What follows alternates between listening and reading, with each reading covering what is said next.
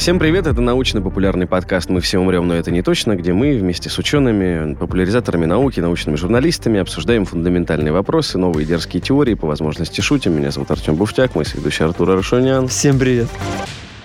Я слышал историю из газеты «Правда», Мгм. что существовала технология в Советском Союзе, секретная, где можно было довести КПД технических устройств до 200 и даже выше. О секретных данных я сегодня и хотел бы поговорить. У нас в прошлом эпизоде, может быть, какие-то слушатели, которые в хронологическом порядке все слушают, они знают, что мы обсуждали гравитационные волны. И я наткнулся на интересный материал на достойном рецензируемом ресурсе, Пикабу называется, это не реклама, который назывался «Разоблачение общей теории относительности и гравитационных волн». Значит, я впервые узнал, что слово «релятивист» может быть оскорбительным, может нести негативную коннотацию, и вообще в диалоге, вот, как бы, можно сказать, ах ты релятивист, это будет Это оскорбление. обидно.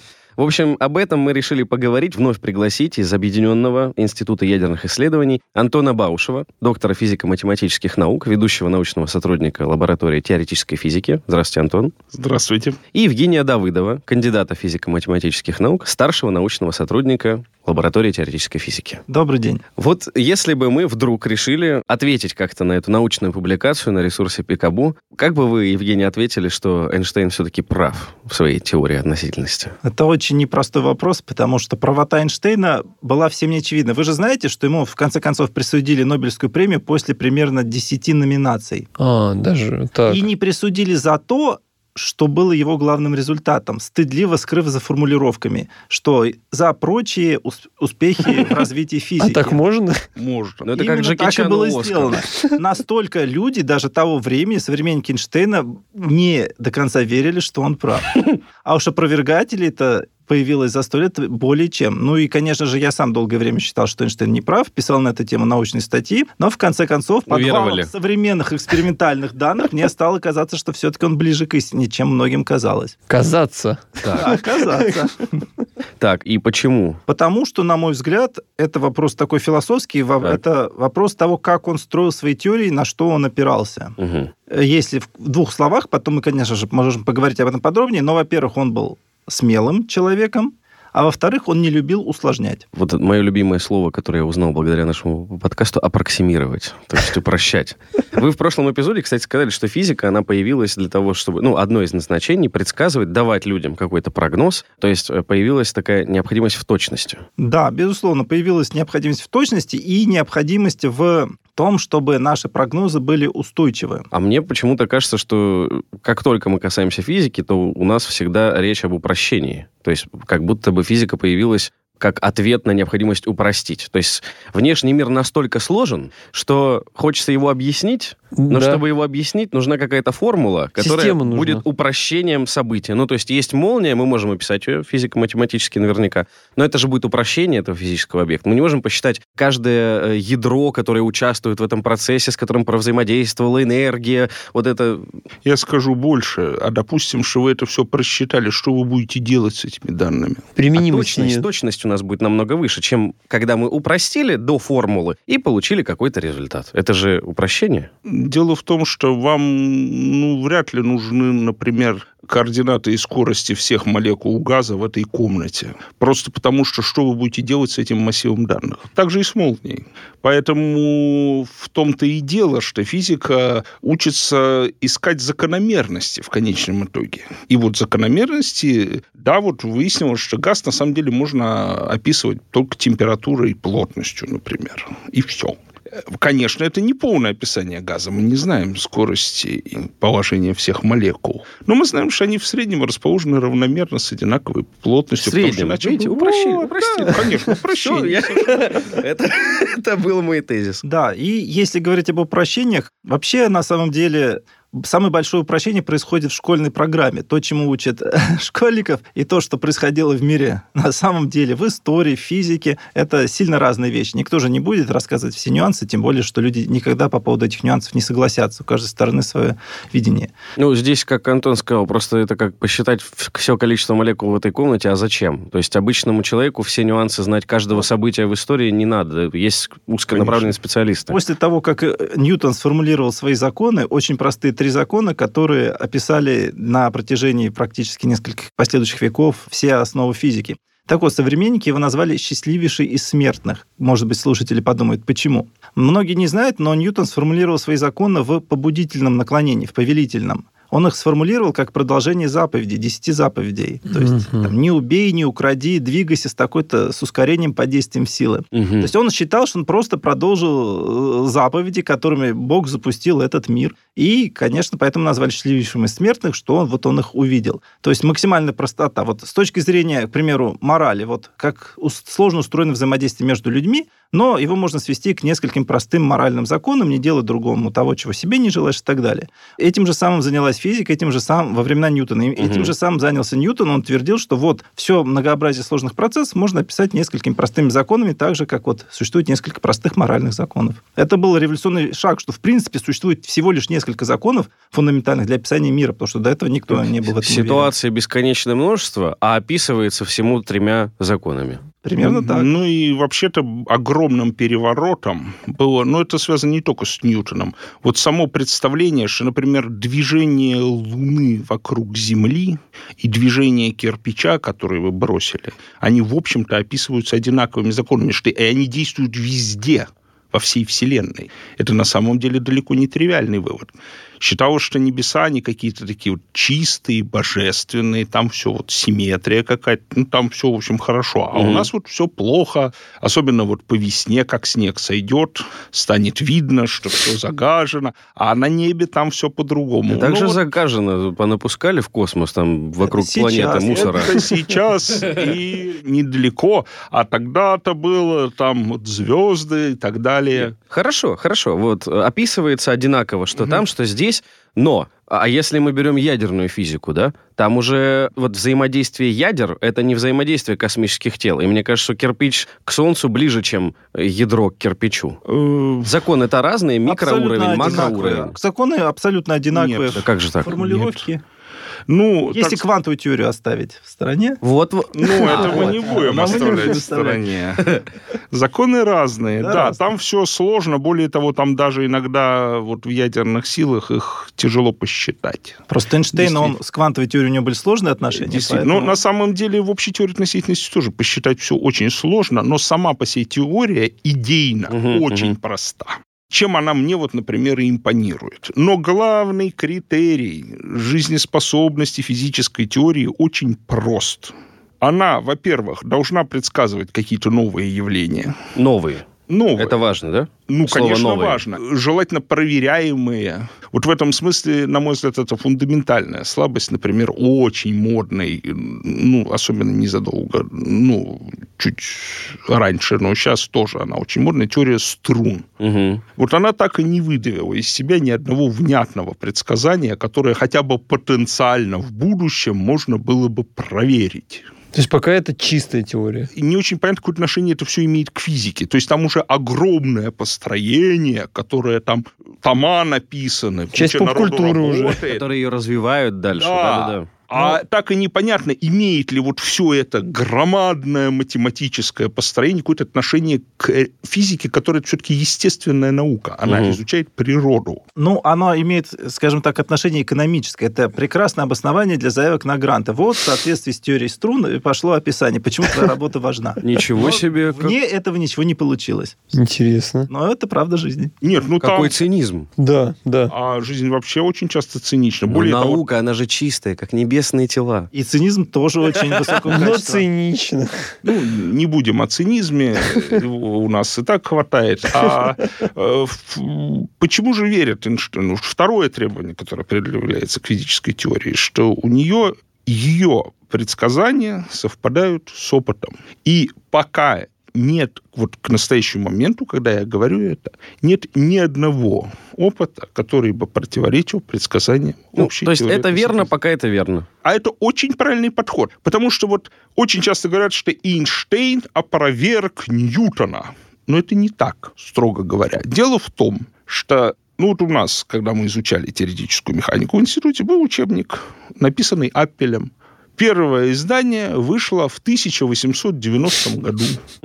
И этот учебник используется до сих пор. Он написан по ньютоновской механике. Естественно, там нет ни слова ни про какую теорию относительности. Почему же он до сих пор применяется? Такое, как казалось бы, старье. А потому что он очень хороший учебник. И по большому счету, если вы проектируете станки, вам ньютоновской механика не просто достаточно, она вам, собственно, и Избыточно. не надо к вам никуда лезть больше, Мгм. потому что там релятивистские поправки очень малы. То есть все, что сделал Эйнштейн, это подкорректировал ньютоновскую механику в случае больших скоростей, сравнимых со скоростью света, и больших гравитационных полей. Там она оказалась не- неверна. Но вот эта область, где она уже активно применялась, она э, так в ней и верна. И более того, каждый работающий станок подтверждает правильность теории Ньютона, потому что она рассчитана с помощью его, ну, не только его, конечно, там огромное количество ученых, в том числе очень больших, не меньше Ньютона,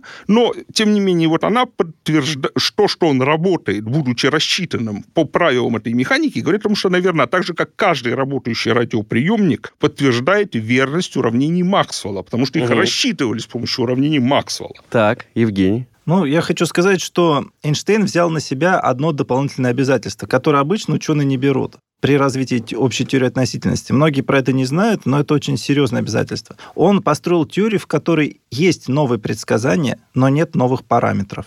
Все, что в его теории есть, это та же самая ньютоновская гравитационно постоянная G, которая была известна много лет назад. Вот пример бозон Хиггса, который всех на слуху. Его Мгм. предсказали в 60-х, но никто не знал его массу. Это был открытый параметр. Вот давайте его искать, а там уж какая-нибудь масса найдется.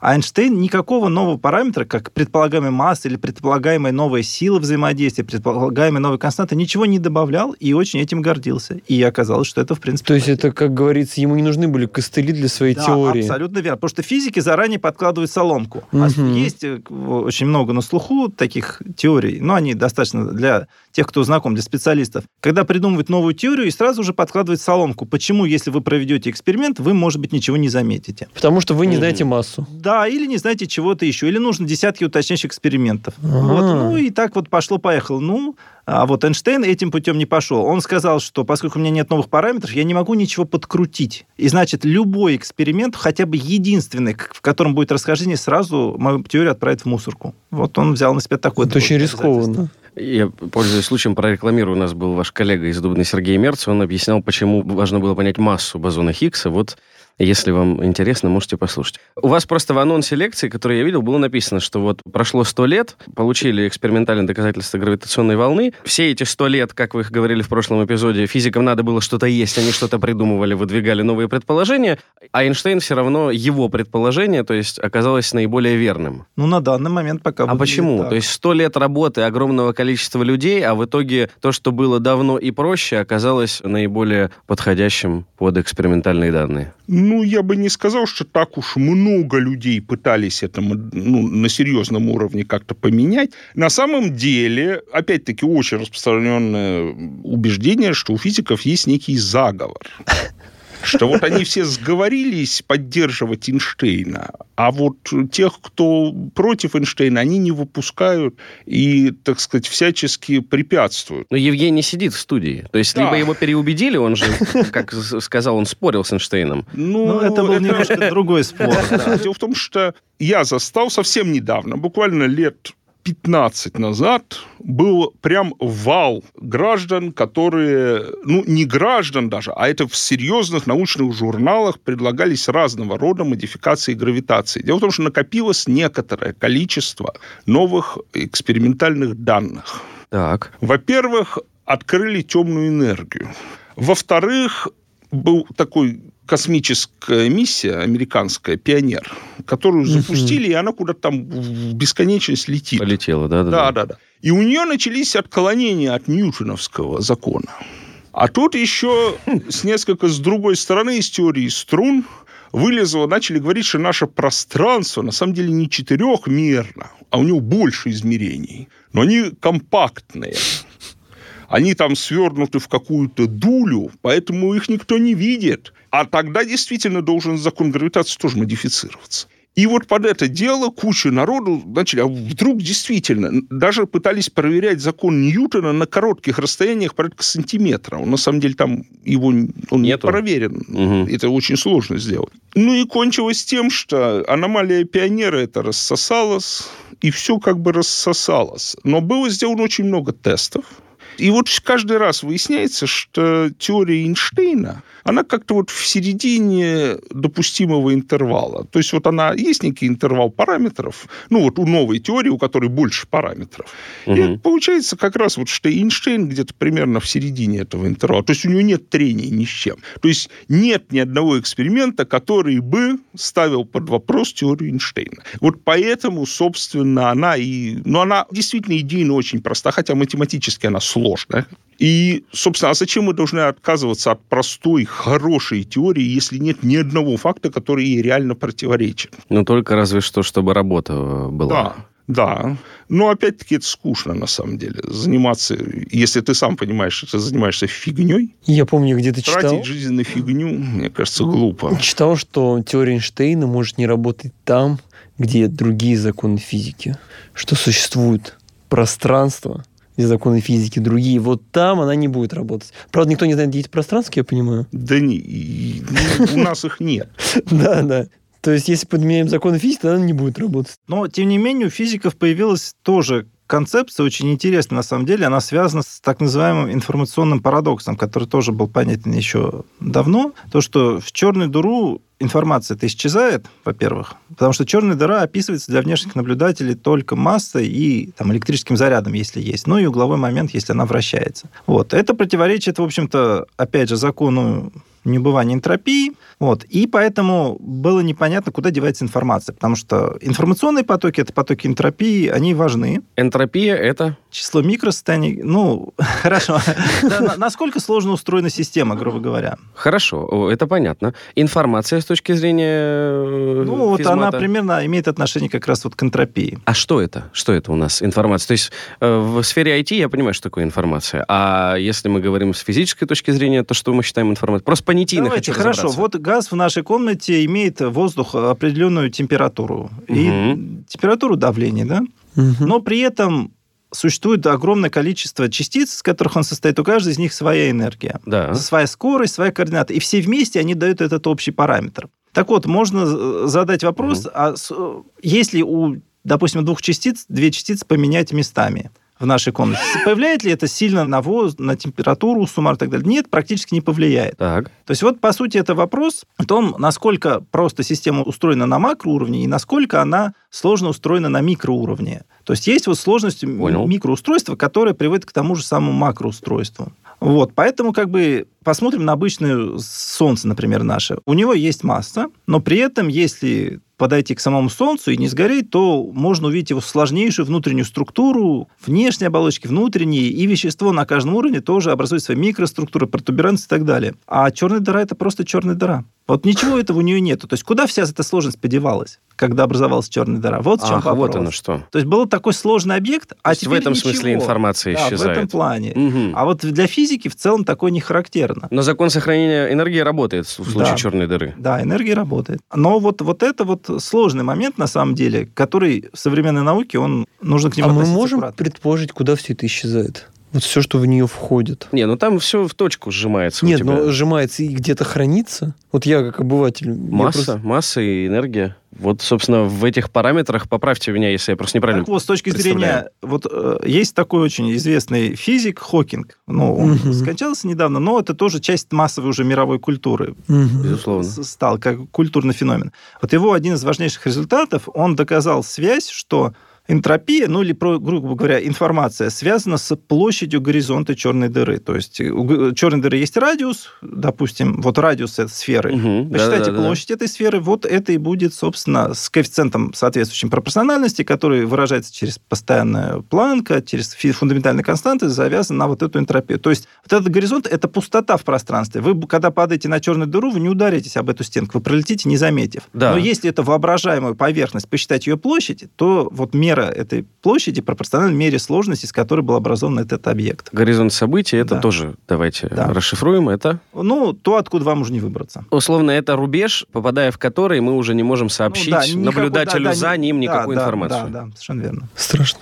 Так, и хорошо. То есть этот момент, он сложен Да. для описания, но все равно Эйнштейн прав.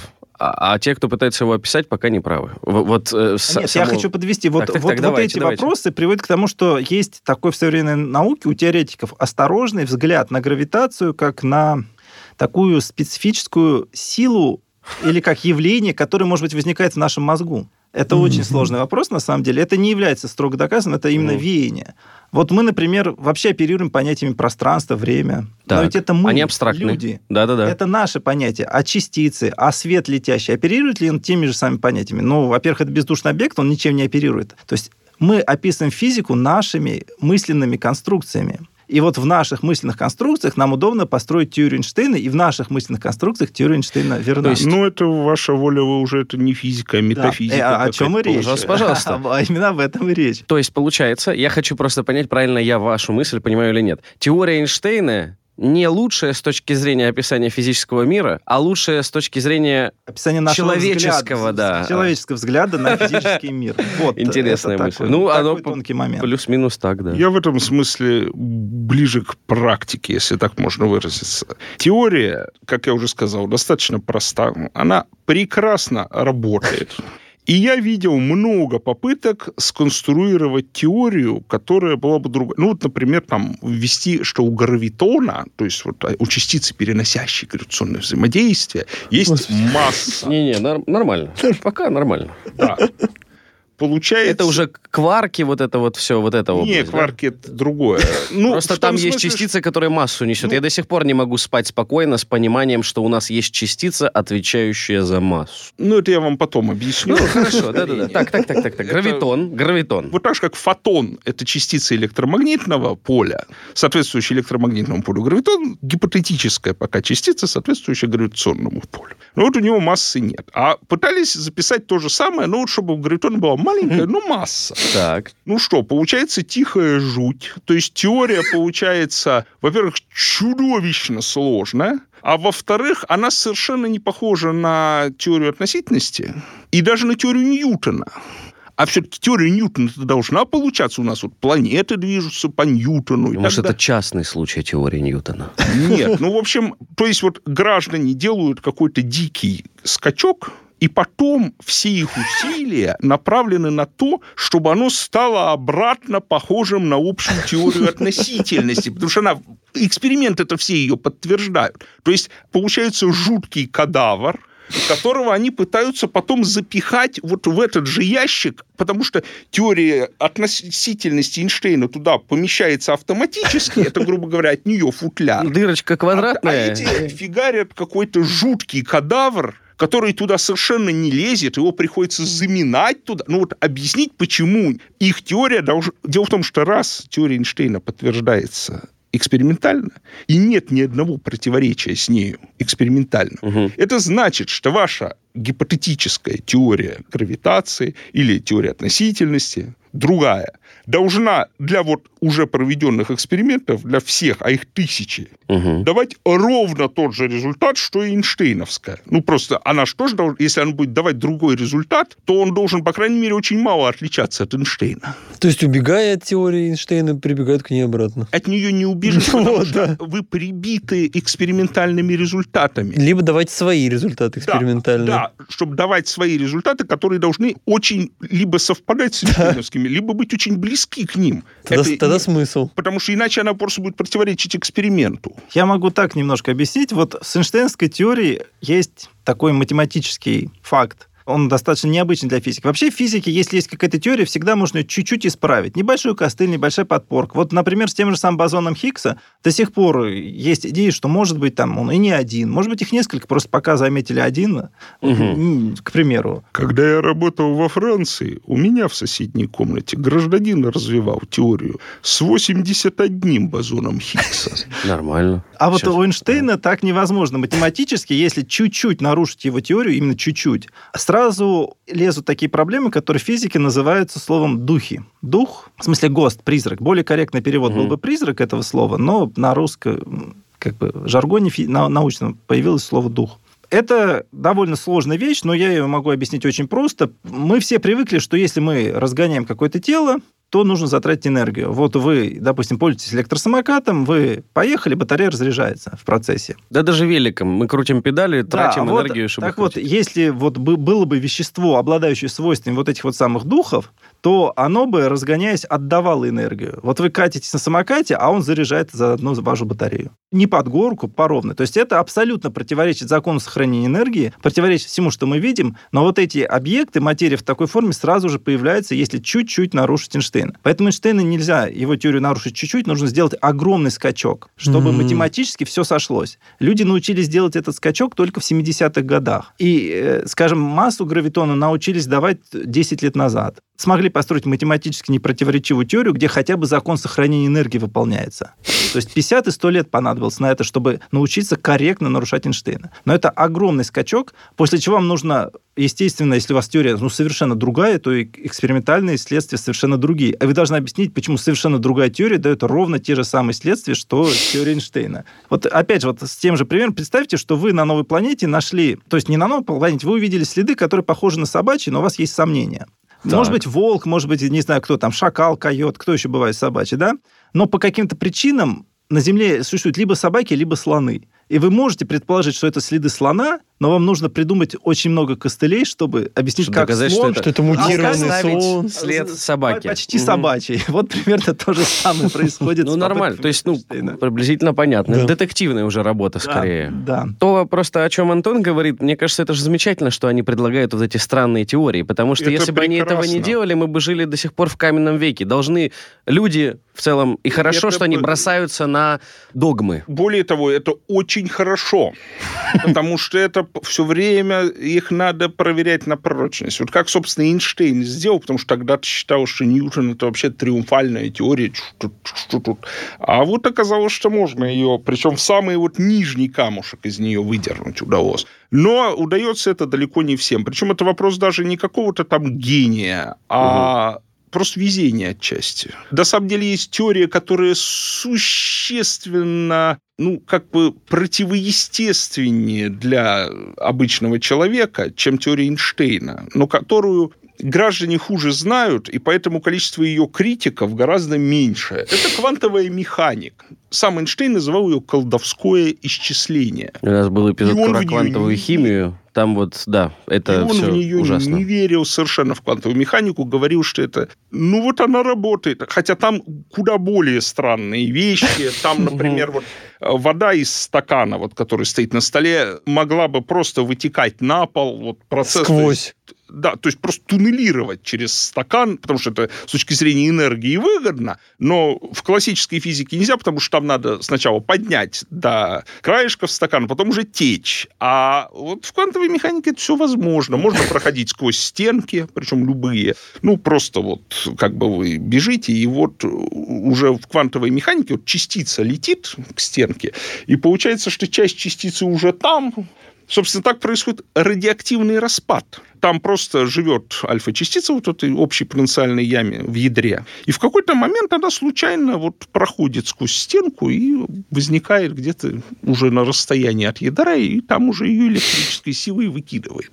Это удивительный, на самом деле, совершенно мир, но так как с ним гораздо меньше знакомы непрофессионалы, то граждан, кричащих, что Шрёдингер был неправ, Гайзенберг был неправ, там, Дирак был неправ.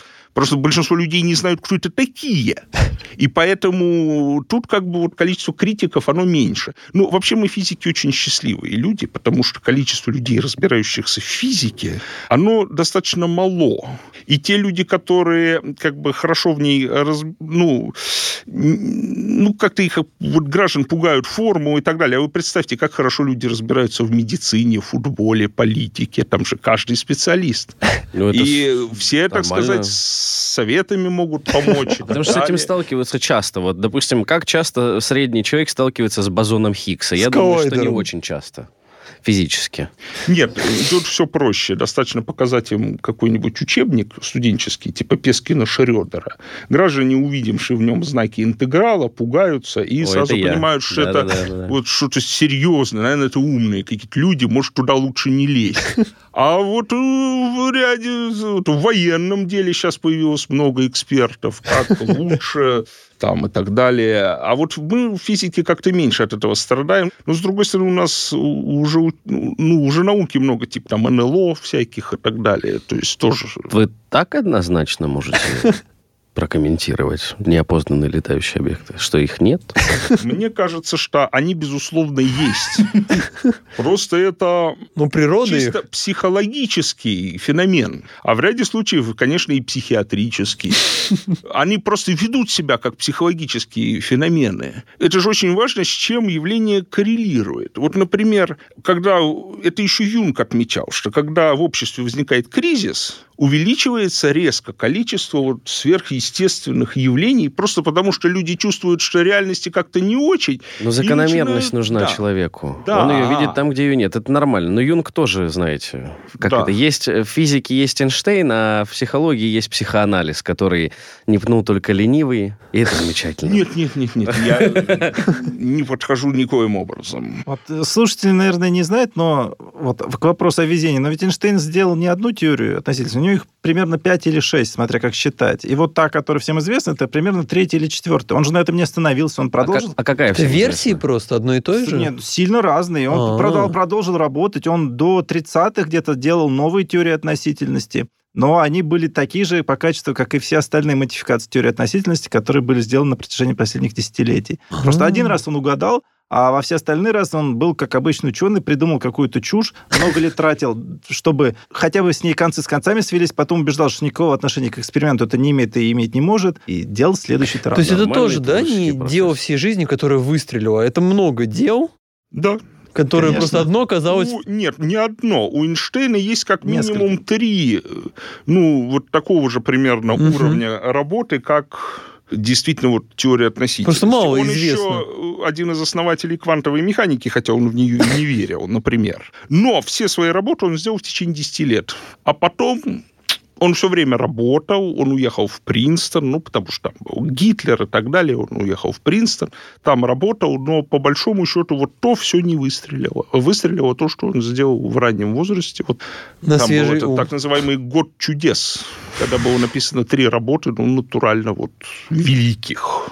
За один год. Так, а, э, мы про что говорим? Если вы говорите их много, вот та, которую не может никто э, на лопатки положить, это какая? Да, сложно сказать. Там же, понимаете, они плавно перетекали одна в другую. Ну, не первая версия, не первая. Первые версии были неудачны, потому что он не был знаком с соответствующей математикой. Он специально брал даже общался с лучшими математиками того времени по этой теме, постепенно это развивал, развивал и создал это. У него были версии до этого, но это уже вещи такие. Но это и чисто- не Ну, последняя. ладно. И не последняя. Я просто хочу, чтобы вы озвучили вот та общая теория относительности, которая сегодня там. Это версия 915 года. Не, Смысл-то ее в чем? Ну, концепция в том, что гравитация, она влияет на пространство и время, то есть пространство и время являются действительно такими игроками теперь, и что все тела вокруг себя влияют на пространство и время, Мгм. а все другие тела летят в этом измененном пространстве времени. Вот, например, что происходит с Землей и яблоком. Давайте так поговорим. Мгм. Между Землей и яблоком нет никакой действующей силы. Яблоко не притягивается к Земле, Земля не притягивает яблоко. Просто и Земля, и яблоко летят из прошлого в будущее. Мгм. Это относительно времени. Да, относительно времени все летят, и Земля, и яблоко летят из прошлого в будущее. Они не покоятся. Мгм. Но Земля чуть-чуть искривляет пространство вокруг себя. И представьте, что будет, если положить две прямые нитки на не совсем прямой стол. Они изогнутся. Мгм. Вот.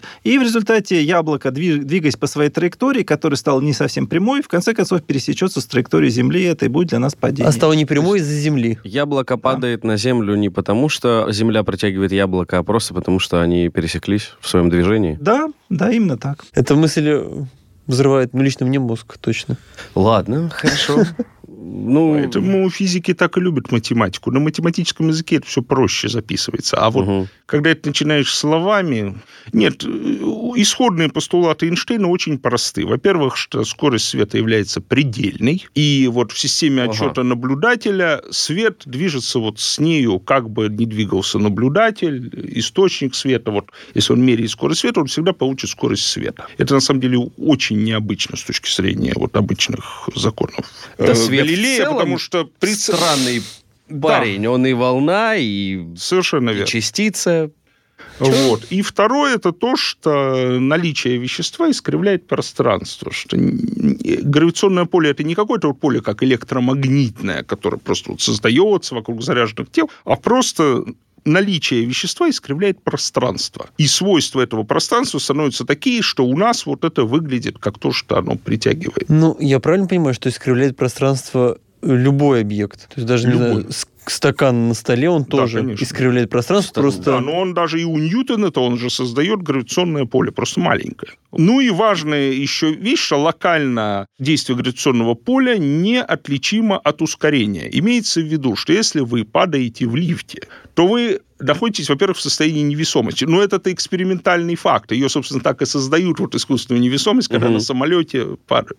Ну, с точки зрения Ньютона, там есть гравитационное поле, но так как вы движетесь с ускорением, получается так, что вот действие этого гравитационного поля создают вам как раз то ускорение, с которым летит самолет, и поэтому вам не нужно хвататься за стенки, ну, дополнительно. Вы как бы и так совпадаете, Ну, поэтому вам кажется, что вы в Ускорением силу притяжения да, да, нивелировали Да, условно. Да, да, совершенно Мгм. верно. А Эйнштейн сказал, что нет, просто там нет поля. Нормально. Его просто нету. Я про вектор хочу спросить. Время, да, у нас? Оно движется в одном направлении Ну да, всегда. да. Ну, это скорее не вектор, а стрела, потому что время это не вектор. Ну, Да. окей. Ну да, строго Это говоря. но предположение. Предположение о том, что да. Предположение. что движение в прошлом невозможно. Потому что, понимаете, как только вы сделали пространство четырехмерным, и все координаты равноправные, вам ничто не мешает двигаться назад во времени, так как двигаться, например, назад, просто назад в пространстве. Ну, как это ничего не мешает? Закон Мешает, логики. мешает. Надо же в световой конус свой попасть. Ну, вот это уже то, что наличие светового конуса, это уже Что? да, дополнительные Световой конус. Так, ладно, окей. Придумать хорошо. частицы, которые живут вне его изначально. Ну, Нет, нет, ну причинность мы нарушать не будем. Во, это уже... Важный Это... Следующий дополнительный шаг У нас был эпизод как раз про парадоксы Ну, там, там мы с. Артуром побеседовали без ученых, поэтому будем считать, что этого эпизода не было. А, Хорошо. То есть получается, что если, к примеру, я просто хочу накинуть. Вот есть у нас теория относительности Эйнштейна. Если вдруг, например, кто-то экспериментально отправит предмет в прошлое, то вся эта теория рассыпется или нет? Нет. Почему? Почему даже вот такое, как бы абсолютно фантастическое явление, то есть нарушение вот этой движения, да, времени у нас, не поломает теорию Эйнштейна? Я объясню причину. Представь, вот есть такой фильм «Интерстеллар», который Кип Торн специально снял для популяризации, заставил снять для популяризации своей всей этой науки. Взял заложники Нолана, снимай. так, да. Ну, там же они путешествовали в соседнюю галактику там за считанное время, экранное время. Ну, если вы придумаете такие сложные пространства с такими всякими кротовыми норами, всякими иными Придумаем. свойствами, Вот у вас ключевое Ну, слово «придумаем». Да. А я, давайте представим ситуацию, где в лаборатории я вот смог отправить объект в прошлое. Поверьте, Почему теория Эйнштейна не рассыпалась в этот момент? Потому что на самом деле она рассыпется в этот момент. И я бы сказал, что даже не только теория Эйнштейна, а просто А тут, всё. тут много что рассыпется. Дело в том, что предмет вы, может быть, и можете отправить неким хитрым образом. А вот от чего точно рассыпется, это если вы информацию отправить. Вот главное на самом деле, это очень важно. Да. Точная формулировка постулата состоит в том, что информация не может перемещаться быстрее скорости света. Что есть информация? Ну, вы не можете что-то сообщить гражданину другому, вот про что вы, я понял. потому что в другой системе отчета выяснится, ну, грубо говоря, вы ему что-то сказали, он что-то сделал. Или, что сейчас как-то актуальнее, выстрелили в него из лазерного пистолета. Попали, и он умер. А вот если у вас есть что-то, чем вы можете выстрелить быстрее света, то можно выбрать систему отчета, в которой он сначала умер, а потом вы в него выстрелили. Давайте- А вот теперь представим, что он уже умер вот в этой системе отчета, а вы передумали стрелять. И чего будет? Ну, Кошмар, вот в данном, в случае кошмар. скорее не теория Эйнштейна, а просто вот Логика. причинность это важная вещь, да. Но тут я бы сказал, вы куда глубже Ну, копаете. в науке, на самом деле, если аккуратно говорить, то называется замкнутый геодезический. То есть вы можете отправиться в прошлое, но вы не можете вернуться туда, откуда вы отправлялись. То есть вы отправите кирпич в прошлое, но на другой конец Вселенной, и это уже другая Ну, история. на Это самом- потому, что мы перемещаемся относительно На Земли. самом в деле пространстве, ситуация, я сейчас окончательно вас запутаю. Ситуация еще сложнее. Отлично. Вы можете передать в прошлое, ну, в определенной системе отчета, потому что есть э, понятие прошлого и будущего, они, вообще говоря, зависят от системы отчета. да? Мгм. То есть два события, если они причины не связаны, может оказаться, что в одной системе отчета одно предшествовало другому, а в другой наоборот. Но вы можете в прошлое отправить шифровку на уровне Алекс Юстасу. Но На уровне каком? Ну вот просто шифровку. То есть человек получит шифр... Вот ваше сообщение, только оно будет зашифровано. Так. А передать ключ вы сможете только со скоростью ниже скорости света. То есть потом вы можете передать этот ключ и убедиться, что в шифровке было написано как раз вот то, что это. И вот такую шифровку вы можете передать. Вообще непонятно. Ладно.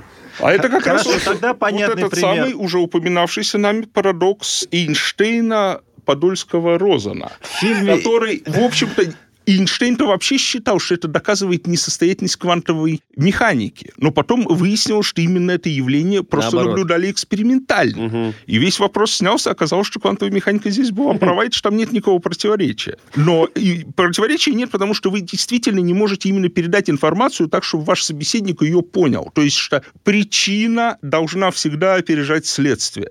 Да, вот э, на таком уровне понимаю. Ну вот в фильме «Интерстеллар» герой в итоге научился передавать информацию в прошлое своей малолетней дочери. Да, он же, он Да, же в итоге Торн смог передать. одо- одобрил сценарий? Одобрил. Значит, может Ну, быть. извините, в фильме «Интерстеллар» с физикой полный караул. А в фильме «Довод» Нолана, где тоже сначала Ну, убийство, не- потом нет. выстрел, вот там как Пардон. раз-таки все Про прекрасно. фильм «Довод» никто и не говорил. А про этот говорили, что он строго научный. Он совершенно не научный. Особенно дикие эти вот волны, которые там гуляют по этой самой, по планете. Вы наверняка были на пляже и знаете, что волна, когда она выходит на мелководье, она опрокидывается. А у них в фильме воды по колено, и там ходят 10-метровые волны, и они не опрокидываются. планета такая специальная. Ча- Частный Но, случай. Товарищи, здесь нужна не специальная планета, здесь нужна очень специальная гидродинамика. А это, между тем, обычная вода, судя по фильму. Евгений, что должно произойти, чтобы Эйнштейн перестал быть прав? Любой эксперимент. А Сейчас э, новые детекторы гравитационных волн планируется как-то развивать. Может быть, э, какие-то новые свойства. Вот, например, опять же, про гравитационные волны. Мгм. Всего в абстрактной теории гравитации, построенной на принципах Эйнштейна, но не конкретно по формулам Эйнштейна, по какому-то другим, существует шесть видов поляризации гравитационной волны. Поляризация – это эффект, к которому приведет воздействие гравитационной волны на объект. Вот простой пример. Мгм. Представьте обруч. Вы держите в руках обруч, и гравитационная волна летит вдоль оси обруча. То есть вы обруч, обручем встречаете гравитационную волну, она навстречу летит. Вот. И гравитационные волны у Эйнштейна деформируют этот обруч, превращая его в эллипс. В- Сжимают в- Сжимают. Ага. разжимают, да, в эллипс. Но есть еще другие потенциальные гравитационные виды гравитационных волн. Они могут этот эллипс как целое слегка поворачивать из стороны в сторону. А, ага. Да, поворачивать так, что ось эллипса становится не параллельной как бы вот направлению волны. Они могут этот эллипс однородно растягивать и сжимать, так что радиус эллипса, ну, ра- радиус вашего эллипса Остается. растет и сжимается. А еще они могут его двигать вперед-назад. То есть эллипс вы держите в руках, он будет ближе к вам, дальше от вас, ближе, дальше. То есть разные виды воздействий могут быть в, в абстрактных теориях гравитации. Может быть, что-то такое обнаружится. Это сразу докажет, что Эйнштейн не прав. А Вот как простой пример. Потому что, согласно его теории, Только они могут Два, два только- возможных вида, да, Мгм. только такие, вот строго такие деформации. Как-то вы по- подзагрузили, если честно. Ну и хорошо у нас, Ну собственно, и время еще хорошо, очень простой Так, так, пример. так. Вот сейчас э, телескоп горизонта событий вступил в строй, работает. Это изображение черной дыры. Мы наконец-то сможем, можем видеть черную дыру ну, вот практически глазами. Ну вот прям практически. Вот прям Каким как есть. образом? Мы фиксируем ту границу, где пропадает свет или как? Ну, примерно так, да. То есть мы видим, как распространяются электромагнитные волны прямо вот совсем совсем-совсем рядом с черной дырой. Мы даже видим черное пятно и оно даже асимметричное. Но тут это на самом деле нельзя сказать, что это вот мы видим черную дыру, на самом деле там все хитро, там эти фотоны, они ж криво летят Я- и так ну, далее. я поэтому Но сказал- картинка вот в точности, вот как должно быть, так мы и видим.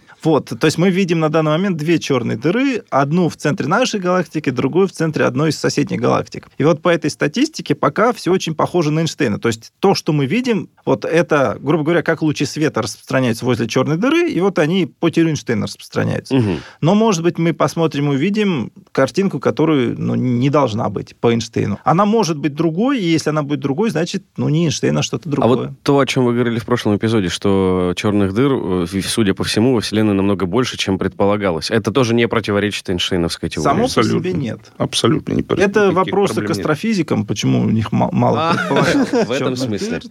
Да. Хорошо, а теория струн каким образом противоречит теории Эйнштейна? Никаким. Тоже никаким. Замечательное свойство теории струн, что она ничему не противоречит, и непонятно, можно ли проверить ее истинность хотя бы в принципе. Чем она здесь э, хуже, вот, э, чем теория Эйнштейна? Она ведь тоже ничему не противоречит. Нет, теория Эйнштейна предсказывает некий эффект. А, вот, точно, Мы точно. их да. Первый пункт – возможность А предсказать. в теории струн Мы ничего не можем предсказать. в такой более-менее стандартной 10 в 500 вакуумов. То есть вот когда нет частиц, вот Можно 10 в 500 Чтобы не использовать слово вакуум, 10 в 500 костылей, которыми можно Да. подправить теорию, если она разойдется с Да, экспериментом. это же вы представьте, Ага. это единица Всё, и я 500 нулей.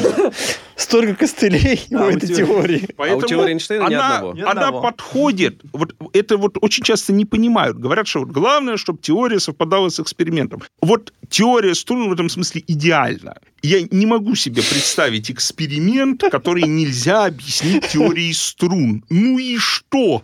В том-то и дело, что теория должна и что-то убивать. То есть вот она говорит, что вот этот процесс невозможен.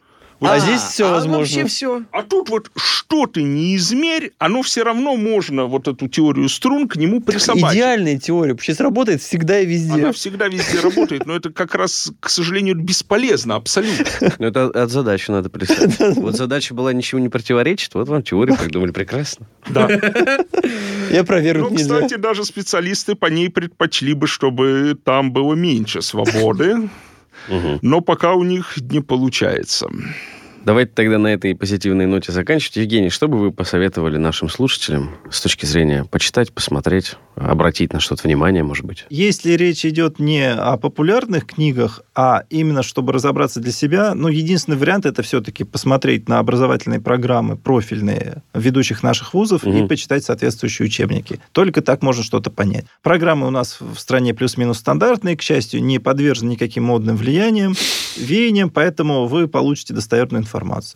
Мгм. Ну, а научпоп может быть любой. В YouTube, я думаю, завален разной степени достоверности. Но должен предупредить, что общая теория относительности все-таки, если в ней действительно вы хотите хоть чуть-чуть разобраться, она действительно сложна. И нужно очень хорошо знать и математику на уровне, который такой хорошо университетский. Мгм. И чтобы начать разбираться в общей теории относительности, стандартный студент 4 курса учится в, в университете. Вот с этой вот базой, но он, конечно, не только для общей теории относительности учится, Ну, да, конечно. но вот с такой базой можно. А просто вот после школы, ну, вы действительно ничего не поймете, и у вас будет недоумение, потому что ну, она действительно сложная. Одна это вот Риманова геометрия, это же кошмар. Какая? Риманова. Ну, в общем, да. То есть, если вы освоите дифференциальную геометрию, вы можете Да. двигаться к Эйнштейну. А для того, чтобы освоить дифференциальную А так не геометрию, сами смотрите, нужно дифференциальное исчисление, нужно понимание, как бы... Да вы просто откроете книгу Да. по дифференциальной геометрии, посмотрите, сколько там незнакомых Там букв. страшно, да, да. И когда они станут все вам знакомы, тогда открывайте теорию Эйнштейна. Ну, на самом Ну, деле, я раньше. сделал наоборот, Ну, но да. не важно. Ну, чтобы толк от этого был, как бы, да. И- А если просто для себя, ну, я думаю, популярных книг много. Но единственная моя рекомендация, все-таки берите что-нибудь, где это говорят ученые физики, а не вот, так сказать, там, эзотерик э, или еще кто-то, или там кандидат биологических наук. раз- ну, в телевизоре я часто такое вижу, рассуждает о том, почему там вот или там, Профильный кандидат специалист. технических наук. Ну, возникает вопрос, а почему он, собственно, он же не специалист. Поэтому, Ну, то есть, получается, какой-то Библии вот прямо физика нету. ну, хороший, вот на мой взгляд, самый хороший учебник по общей теории относительности, если брать, то это, конечно, Мизнер, Торн, Уиллер. Он был в советские времена, к счастью, была программа переиздать не хороших импортных книг у нас на русском языке, но его давно не переиздавали, но он в трех томах. Да, я поддерживаю. Это, по сути, вот э, такая настольная книга, настольный Мгм. справочник, Мизнер, Торн, Уиллер, гравитация. Но это сложно. Вот прям без всяких шуток. Ну, то есть это, сложно. Вот, натурально, полноценно. просто так на нее наброситься, проглотить, Как это научпоп не получится. Нет, это не. Слушайте, это примерно, что прыгать четверные прыжки вот у фигурного катания.